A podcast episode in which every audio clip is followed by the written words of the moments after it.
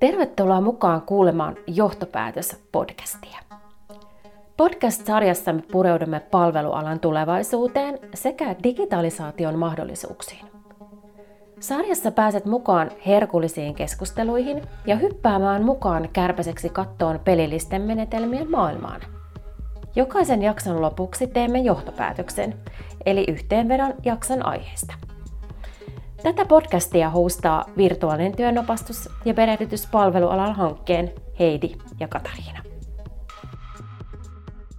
Moikka kaikki kuulijat, täällä sitä taas ollaan nauhoittamassa podcast-jaksoa. Eikä ollakaan muuten minkä tahansa aiheen tiimoilta täällä tänään paikan päällä. Joo, eikä muuten olla ihan missä tahansa. Me ollaan tällä hetkellä saunatilassa akustiikan takia ja onkin aivan ihana miljöö täällä katsella samaan aikaan syysmaisemaa, kun ollaan nauhoittamassa tätä jaksoa.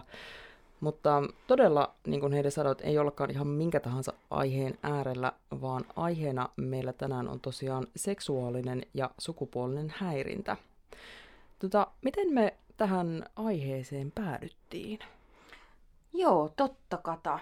No, siis tämähän on aika pitkäkin polku, miten me oikeasti päädyttiin tähän aiheeseen, mutta Lyhyesti tässä nyt palaan tähän aiheeseen, eli tota, yksi päivä kun tein töitä, niin mietin tätä aihetta työhyvinvointia, että mitä kautta tähän ensinnäkin päädyttiin ja miten, mitä kaikkea tähän aiheeseen siis sisältyy.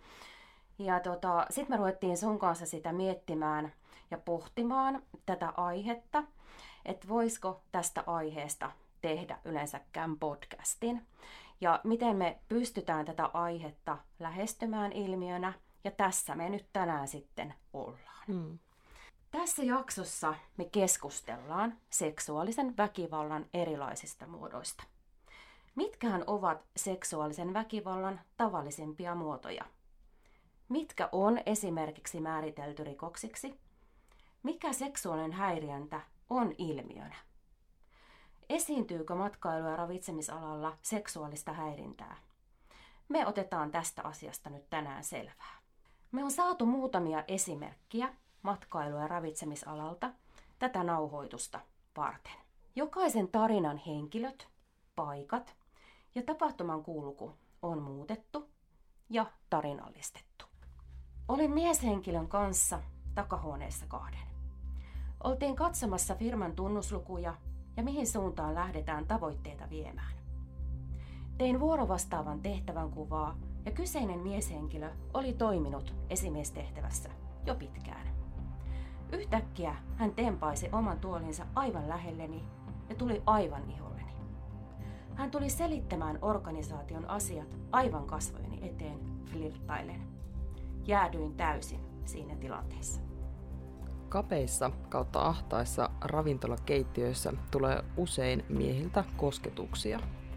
Onko se sattumaa, tahallista vai tahatonta? No kyllä, sen ainakin silloin erottaa, kun sinulle tullaan sanomaan, että sinulla on muuten hyvä perse. Firman tykypäivät ja pikkujoulut on luku sinänsä. Työtovereilta putoaa kaikki estot. Varsinkin, jos niihin liittyy alkoholijuomaa. Minua on yritetty iskeä esihenkilöiden toimesta, yritetty suudella, pokattu sänkyyn, litistelty ja puristeltu tanssilattialla, ja lopuksi saat kuulla, että jos et noihin lähde mukaan, että oletpa tiukka pipo. Kumarruin ottamaan alahyllyltä jotakin. Tiimini miespuolinen esihenkilö seisoi siellä takana ja kommentoi, onpas hyvät näkymät. Tätä samanlaista tuijottelua oli paljon ja se ei ollut kyllä kivaa. Kyllä sitä kaikkea outoa on tullut koettua. Muun muassa näin. Yksikössä oli mieskokki ihastunut toiseen naiskokkiin. Vuorovastaava, kun sai kuulla tästä, niin hän rupesi järjestämään jopa työvuoroja näille kahdelle niin, että he voisivat työskennellä samoissa vuoroissa. Vaikka naiskokki oli parisuhteessa toisaalla ja hän toi esille, että ei ole edes kiinnostunut tästä mieskokista – mutta vuorovastaava vaan yritti sinnikkäästi parittaa näitä kahta toisilleen.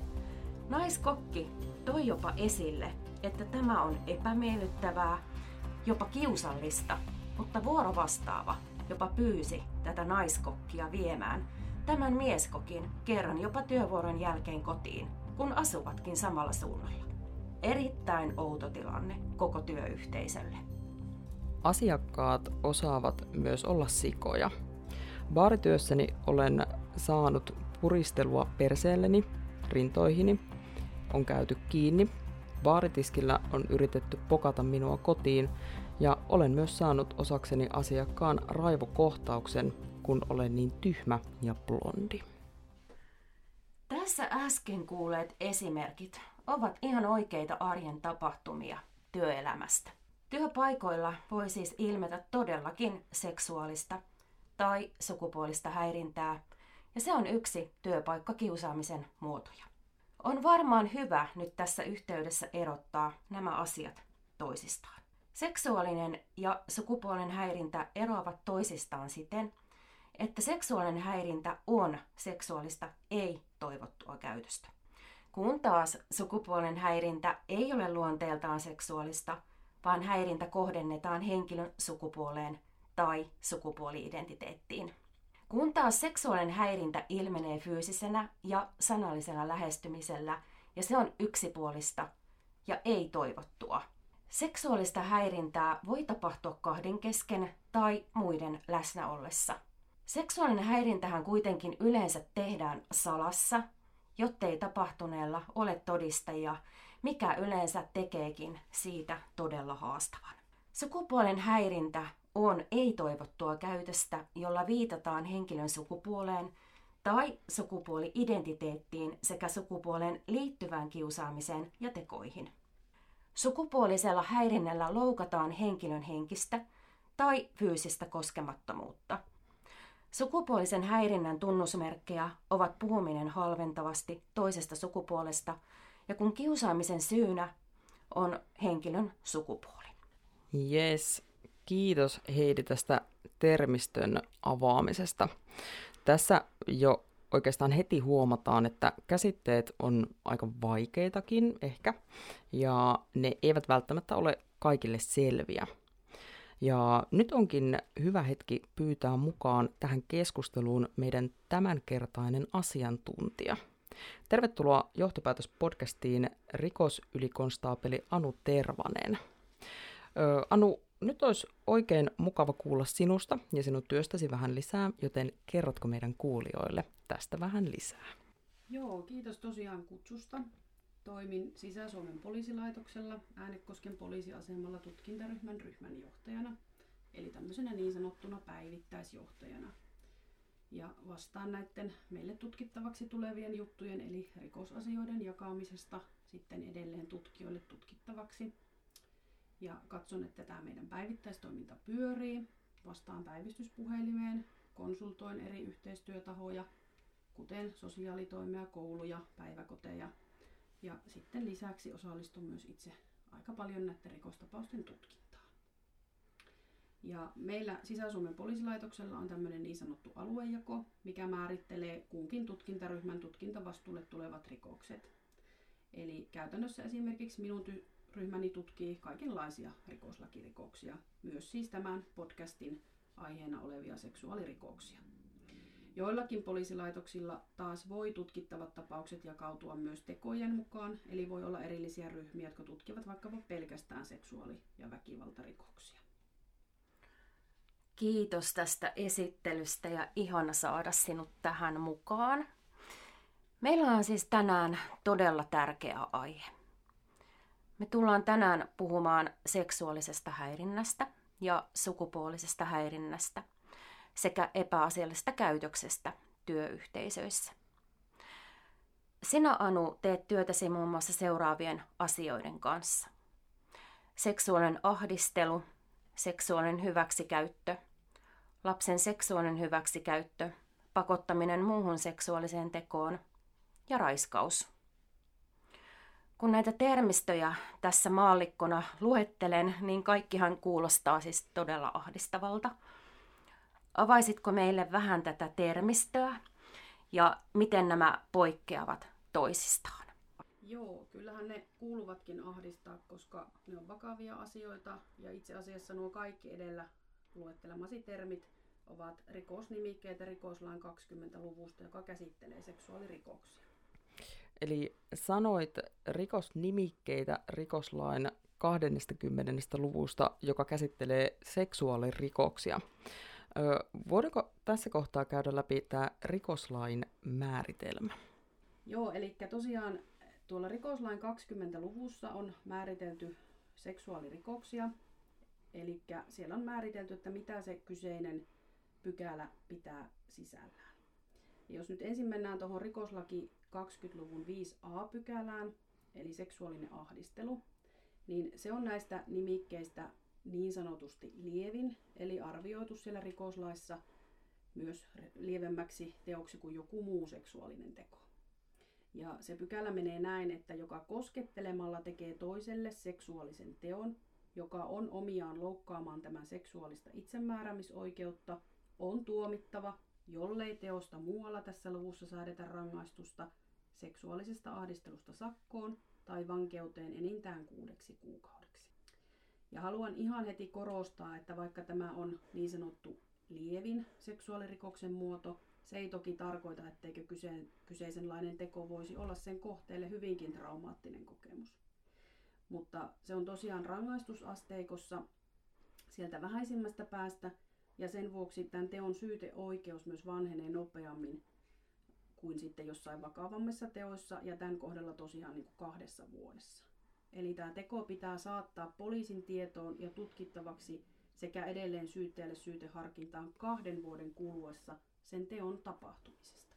Ja tässä teosta on myös huomioitava se, että syyttäjä ei saa nostaa syytettä 18 vuotta täyttäneeseen henkilöön kohdistuneesta seksuaalisesta ahdistelusta, ellei asianomistaja ilmoita rikosta syytteeseen pantavaksi, taikka ellei erittäin yleinen tärkeä etu vaadi syytteen nostamista.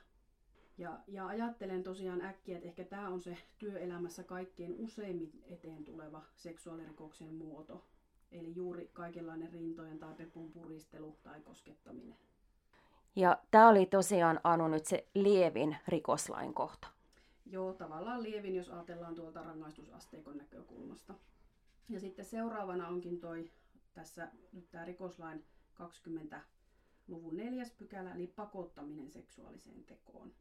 Ja siinä siis joka väkivallalla tai uhkauksella pakottaa toisen ryhtyvään muuhun kuin yksi pykälässä tarkoitettuun seksuaaliset tekoon tai alistumaan sellaisen teon kohteeksi, ja se olennaisesti loukkaa toisen seksuaalista itsemääräämisoikeutta, on tuomittava pakottamisesta seksuaaliseen tekoon, sakkoon tai vankeuteen enintään kolmeksi vuodeksi.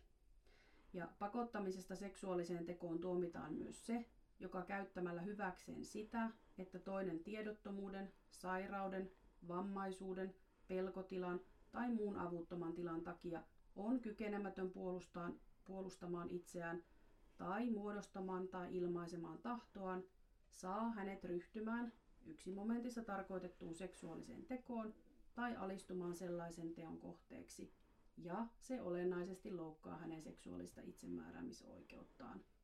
Ja myös tässä yritys on rangaistava. Eli kuten jo tosiaan tuosta rangaistusasteikosta nähdään, niin tässä on kyse astetta vakavammasta teosta. Ja tuon rangaistusasteikon mukaan tähän nimikkeeseen lukeutuva teko vanheneekin vasta kymmenessä vuodessa tapahtumahetkessä. Ja tosiaan tuossa pykälässä alussa viitataan saman luvun yksi pykälään, mikä onkin sitten raiskaus. Eli joka pakottaa toisen sukupuoliyhteyteen käyttämällä henkilön kohdistuvaa väkivaltaa tai uhkaamalla käyttää sellaista väkivaltaa, on tuomittava raiskauksesta vankeuteen vähintään yhdeksi ja enintään kuudeksi vuodeksi. Eli tässä nähdään tosiaan se, että siinä on tuo rangaistusasteikokin lähtee niin kuin heti vankeusuhkaisesta rangaistusasteikosta verrattuna sitten noihin aikaisempiin. Ja tosiaan tässä raiskauspykälässä myös sanotaan näin, että raiskauksesta tuomitaan myös se, joka käyttämällä hyväkseen sitä, että toinen tiedottomuuden, sairauden vammaisuuden, pelkotilan tai muun avuttoman tilan takia on kykenemätön puolustamaan itseään tai muodostamaan tai ilmaisemaan tahtoaan, on sukupuoliyhteydessä hänen kanssaan. Jos sitten raiskaus huomioon ottaen uhkauksen vähäisyys tai muut rikokseen liittyvät seikat ovat kokonaisuutena arvostellen vähemmän vakava kuin yksi ja kaksi momentissa tarkoitetut teot, rikoksen tekijä on tuomittava vankeuteen vähintään neljäksi kuukaudeksi ja enintään neljäksi vuodeksi. Ja sitten tämä edelleen jatkuu näin, että samoin tuomitaan se, joka muulla kuin yksi momentissa tarkoitetulla uhkauksella pakottaa toisen sukupuoliyhteyteen. Mitä edellä tässä momentissa säädetään, ei sovelleta, jos raiskauksessa on käytetty väkivaltaa. Yritys on rangaistava. Eli tuo ero raiskauksen ja edellä käsitellyn pakottaminen seksuaalisen tekoon välillä on siis se, että raiskauksessa on kyse aina sukupuoliyhteydestä ja väkivallasta tai sen uhasta, ja pakottaminen seksuaalisen tekoon voi olla muuta seksuaalista tekoa kuin sukupuoliyhteyttä. Ja tässä on vielä pykälässä määritelty se, että sukupuoliyhteydellä tarkoitetaan laissa sukupuolielimellä tehtävää taikka sukupuolielimeen tai peräokkoon kohdistuvaa seksuaalista tunkeutumista toisen kehoon taikka toisen sukupuolielimen ottamista omaan kehoon. Ja seksuaalisella teolla tarkoitetaan laissa sellaista tekoa, joka tekijä ja kohteena oleva henkilö sekä teko-olosuhteet huomioiden ottaen on seksuaalisesti olennainen. No nyt tuli paljon tiukkaa asiaa ja nythän me ollaan puhuttu aikuisista. Miten sitten lapset ja nuoret? Joo, sitten oli tosiaan tuossa yhtenä nostona tuo lapsen seksuaalinen hyväksikäyttö, mikä on taas määritelty sitten tuossa rikoslaki 20-luvun kuudennessa pykälässä. Eli joka koskettelemalla tai muulla tavoin tekee 16 vuotta nuoremmalle lapselle seksuaalisen teon, joka on omiaan vahingoittamaan tämän kehitystä, tai saa tämän ryhtymään sellaiseen tekoon, on tuomittava lapsen seksuaalisesta hyväksikäytöstä vankeuteen vähintään neljäksi kuukaudeksi ja enintään kuudeksi vuodeksi. Lapsen seksuaalisesta hyväksikäytöstä tuomitaan myös se, joka on sukupuoliyhteydessä 16 vuotta nuoremman lapsen kanssa, jos rikos ei 7 pykälän 1 momentissa tarkoitetulla tavalla ole kokonaisuutena arvostellen törkeä. Lisäksi lapsen seksuaalisesta hyväksikäytöstä tuomitaan se, joka menettelee yksi momentissa tai edellä tässä momentissa tarkoitetulla tavalla 16, mutta ei 18 vuotta täyttäneen lapsen kanssa, jos tekijä on lapsen vanhempi tai vanhempaa rinnastettavassa asemassa lapseen nähden sekä asuu lapsen kanssa samassa taloudessa ja yritys on rangaistava. Ja tuo toisessa momentissa mainittu seitsemäs pykälä tarkoittaa sitten törkeää lapsen seksuaalista hyväksikäyttöä ja siinä siis, jos tekijä on sukupuoliyhteydessä 16 vuotta nuoremman lapsen tai 6 pykälän 2 momentissa tarkoitetussa tapauksessa 16, mutta ei 18 vuotta täyttäneen lapsen kanssa, taikka lapsen seksuaalisessa hyväksikäytössä kohteena on lapsi, jolle rikos lapsen iän tai kehitystason vuoksi on omiaan aiheuttamaan erityistä vahinkoa. Rikos tehdään erityisen nöyryttävällä tavalla – tai rikos on omiaan aiheuttamaan erityistä vahinkoa lapselle hänen tekijään tuntemaa, kohtaan tuntemaansa erityisen luottamuksen tai muuten tekijästä erityisen riippuvaisen aseman vuoksi. Ja rikos on myös kokonaisuutena arvostellen törkeä. Rikoksen tekijä on siinä tapauksessa siis tuomittava törkeästä lapsen seksuaalista hyväksikäytöstä vankeuteen vähintään yhdeksi ja enintään kymmeneksi vuodeksi. Ja yritys on tässäkin rangaistava. Nämä kuulostaa ehkä näin äkkiä hankalilta ja varmasti monelle on helpompaa erottaa juurikin vaikka raiskaustekona kuin seksuaalinen ahdistelu. Mm-hmm. Mutta on kuitenkin hyvä muistaa, että seksuaalinen ahdistelu, mikä oli sitä koskettelua, joka loukkaa toisen seksuaalista itsemääräämisoikeutta, on myös rikos, eikä pelkästään mitään huonoa käytöstä, jollaiseksi se varmasti usein helposti mielletään. Ja luulen, että tällaisia tapauksia myös turhan paljon siedetään. Kuitenkin jos miettii, että tällaisen omat rajat ylittävän teon kohteeksi joutuu työelämässä ja joku jopa pitkään tai jatkuvasti, se on omiaan aiheuttavaa monenlaista oirehtimista. Kyllä, juurikin näin. Eli siis seuraukset voivat olla siis todella vakavat. Ja mehän tutkimme tämän vuoden poliisin ilmoittamia tilastoja ja me löydettiin seuraavaa dataa. Alkuvuosi 2021 on ollut poliisin näkökulmasta vilkas. Suomessa seksuaalirikosten määrä on kasvanut tänä vuonna suhteessa edellisvuoteen. Usein seksuaalirikoksia jää ilmoittamatta poliisille niiden arkaluonteisuuden vuoksi. Ja Sisä-Suomen poliisilaitoksen tilastojen mukaan me löydettiin tammi-kesäkuun tilastot tänä vuonna. Eli lapsen seksuaaliseen hyväksikäyttöön liittyvät rikokset lisääntyivät 140 rikoksesta 223 rikokseen, eli lähes 60 prosenttia. Ja rikoksista alle puolet on tapahtunut vuoden 2021 aikana, mutta ne tilastoituvat kuluvalle vuodelle ilmoituspäivämäärän mu- mukaisesti. Ja tästä jutuista vanhimmasta tapahtumana aikana on ollut vuosi 2000. Muut seksuaalirikokset ryhmään kuuluvien rikosten määrä lisääntyi 72 rikoksesta 107 rikokseen. Ja eniten lisääntyivät pakottamiset seksuaaliseen tekoon, joissa lapsen seksuaalisen hyväksikäytön tavoin rikosten tapahtuma-ajat ovat pidemmältä aikaväliltä. Ja tässä mainittiin, että vuodesta 2009 alkaen. Ja noin puolet rikoksista on tapahtunut vuoden 2021 aikana. Ja tässä oli myös lisäystä seksuaalisessa ahdistelussa, jotka kuuluvat muiden seksuaalirikosten rikosryhmään. Eli tarvetta siis tosiaankin tälle asian pitämiselle esille on. Ja mitä myös huomattiin siinä datassa, että saman suurusta tilastoa oli koko Suomessa, ei pelkästään myös tässä, tässä Sisä-Suomen poliisin tilastoissa. Joo.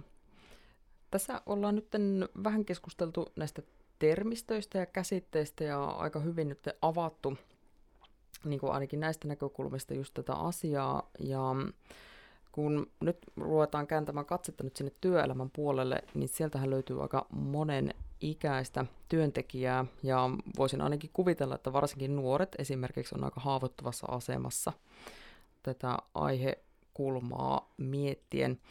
Ja monille nuorille tämä kesätyö saattaa olla ensimmäinen kosketus oikeaan työelämään. Ja tässä nyt itsellä ainakin tuli sellainen kysymys mieleen, että miten tai minne nuori voi ilmoittaa esimerkiksi työpaikalla tapahtuvasta seksuaalisesta ahdistelusta? Hän voi ilmoittaa siitä esihenkilölleen. Eli kyllä esihenkilön velvollisuus on kuunnella epäasiallista kohtelua kokeneen havainnot ja kaikki ne tuntemukset – ja jos taas ongelmien aiheuttaja on esihenkilö, niin silloin on paras kääntyä hänen esihenkilönsä puoleen. Työpaikan johdollahan on, on korostettu vastuu työsuojelusta ja, ja ongelmien ratkaisuista. Ja yleisohje on, että puhu henkilölle, jonka koet turvalliseksi. Hei, jos me nyt mietittäisiin hetki sosiaalisen median tuloa meidän arkeemme. Sosiaalinen mediahan on yksi paikka muiden joukossa, missä tehdään vuorovaikutusta muiden kanssa. Miten seksuaalinen häirintä ja sosiaalinen media näkyy tänä päivänä arjessa? Miten sinä, Anu, koet tämän sosiaalisen median tulemisen tähän arkeen? Näkyykö se sun mielestä meidän arjessa? No kyllähän se näkyy. Eli sosiaalinen media on kyllä tuonut paljon mukavaa, mukanaan tämmöisiä ikäviä lieveilmiöitä. Tuntuu ihan yleisesti, että ihmiset jotenkin unohtavat niin kuin hyvän käytöksen ja maun kirjoitellessaan kommentteja sosiaalisen median ja lähetellessään viestejä toisille ihmisille. Sanoisin ihan kaikkein yleisenä ohjeena, että älä kirjoita mitään, mitä et ole valmis sanomaan toiselle henkilölle kasvotusten. Ja sitten jos kirjoittelee toiselle ja nyt tässä kohtaa huomautan, että yli 16-vuotiaalle jotain tämmöisiä seksuaaliviritteisiä viestejä, niin niissä pitää sitten miettiä, että onko kyse jostain rikoksesta vai onko vaan kyse huonosta käytöksestä. Ja jos tällaisia viestejä tulee paljon, voi kyseeseen tulla sitten rikoslain 24 luvun 1a pykälän mukainen viestintärauhan rikkominen – Eli joka häirintätarkoituksessa toistuvasti lähettää viestejä tai soittaa toiselle siten, että teko on omiaan aiheuttamaan tälle huomattavaa häiriötä tai haittaa, on tuomittava viestintärauhan rikkomista sakkoon tai vankeuteen enintään kuudeksi kuukaudeksi. Tai sitten voidaan miettiä, että onko kyseessä sitten joissain tapauksissa saman luvun 9 pykälän mukainen kunnianloukkaus, eli joka esittää toisesta valheellisen tiedon tai vihjauksen siten, että teko on omiaan aiheuttamaan vahinkoa tai kärsimystä loukatulle tai häneen kohdistuvaa halveksuntaa, taikka muuten kuin yksi kohdassa tarkoitetulla tavalla halventaa toista, on tuomittava kunnianloukkauksesta sakkoon. Ja nämä edellä mainitut nimikkeet ei tosiaan ole seksuaalirikoksia, mutta tämmöisetkin teot siis voi tulla kyseeseen, kun me tätä teemaa tässä nyt sivutaan. Ja sitten on hyvä muistaa, että jos tällaisen seksuaalisen viestin kohteena on alle 16-vuotias henkilö, niin voi kyseessä olla lapsen houkutteleminen seksuaaliseen tarkoituksiin tai jopa lapsen seksuaalinen hyväksikäyttö. Ja mä luulen, kun Heidi viittasit äsken niihin kasvaneisiin tilastoihin, niin tota, siellä yhtenä selittävänä tekijänä on, on varmasti juurikin se tällaiset netin kautta tapahtuneet lapsen houkuttelemiset ja, ja lapsen seksuaaliset Eli missä mm. ei ole sitä fyysistä mm. kontaktia ollut tekijän ja tämän uhrin mm. välillä, mutta tosiaan kun, alle on, kun kyse on alle 16-vuotiaasta, niin silloin puhutaan lapsen seksuaalista hyväksikäytöstä. Ja tosiaan sitten tästä sosiaalisen median teemasta tulee vielä mieleen nämä niin sanotut dickpikit eli kikkelikuvat, joiden lähettäminen tosiaan siis alle 16-vuotiaalle on lain silmissä jo lapsen seksuaalista hyväksikäyttöä. Mutta jos kuvan saajana on sitten yli 16-vuotias henkilö, niin ei kyseeseen tule seksuaalirikos, vaan sitten pitää nimikettä miettiä noiden edellä mainittujen nimikkeiden kautta. Ja voi olla, että yksittäisen kuvan lähettäminen on vaan sit todella huonoa käytöstä. Huhu, tulee tässä nyt ihan itselle, itselle tota noin, tässä kohtaa mieleen tosi pysäyttävää tota noin, tämä keskustelu ja koko aihe. Meillä on paljon kuulijoita, jotka työskentelee matkailu- ja ravitsemisalalla. Ö, onko meillä tietoa, miten palvelualalla esiintyy tätä epäasiallista käytöstä? Onko sulla Heidi tietoa tästä asiasta? Joo, itse asiassa on. Palvelualallahan siis esiintyy seksuaalista häirintää sekä väkivallan uhkaa kyllä, ja täytyy sanoa näin valitettavasti. Palvelualan siis liiton 2020 tekemän tutkimuksen mukaan tilanne on heikentynyt viiden vuoden takaisen verrattuna. Eli yli puolet oli saanut osakseen nimittelyä tai uhkailua tässä kyselyssä asiakkaiden taholta viimeksi kuluneen tämän viiden vuoden aikana. Eli tämä selvisi tässä tutkimuksessa. Fyysistä väkivaltaa tai välineellä uhkailua oli kokenut joka kymmenes. Ja tutkimuksessa selvisi, että myös seksuaalinen häirintä on tavallista tällä alalla. Sitä oli kaikista asiakaspalvelutyössä olevista kohdannut viimeisen vuoden aikana 37 prosenttia ja tarjoilijat muita useammin. Seksuaalinen häirintä kohdistuu erityisesti nuoriin ja naisiin, mutta kyllä sitä kokee palvelualalla myös miehetkin. Ja mikä tässä tuli myös esille, että tämä MeToo-kampanja ei tunnu vaikuttavan asiakkaiden käytökseen. Häirintää kokeneista jopa 60 prosenttia ei ollut kertonut asiasta omalle esihenkilölleen. Ja miksi näin? Koska he koki, että siitä ei ole oikeasti mitään hyötyä. Et esihenkilö kyllä kuuntelee, mutta ei ole, niin tee sille asialle mitään siellä arjessa. Mitä ajatuksia siis tämä teissä herättää?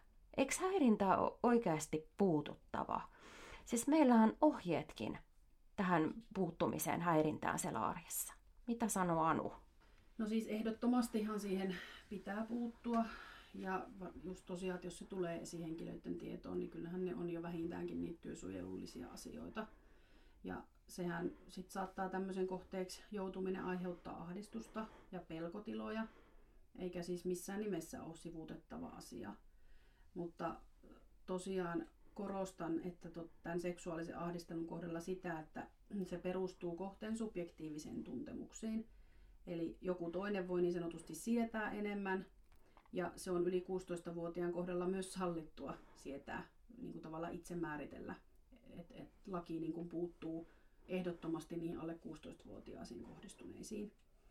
Mut, eli on sallittua, että, että itse päätät, mitä siedät ja missä se oman sietokyvyn raja menee ja mistä siis teet rikosilmoituksen.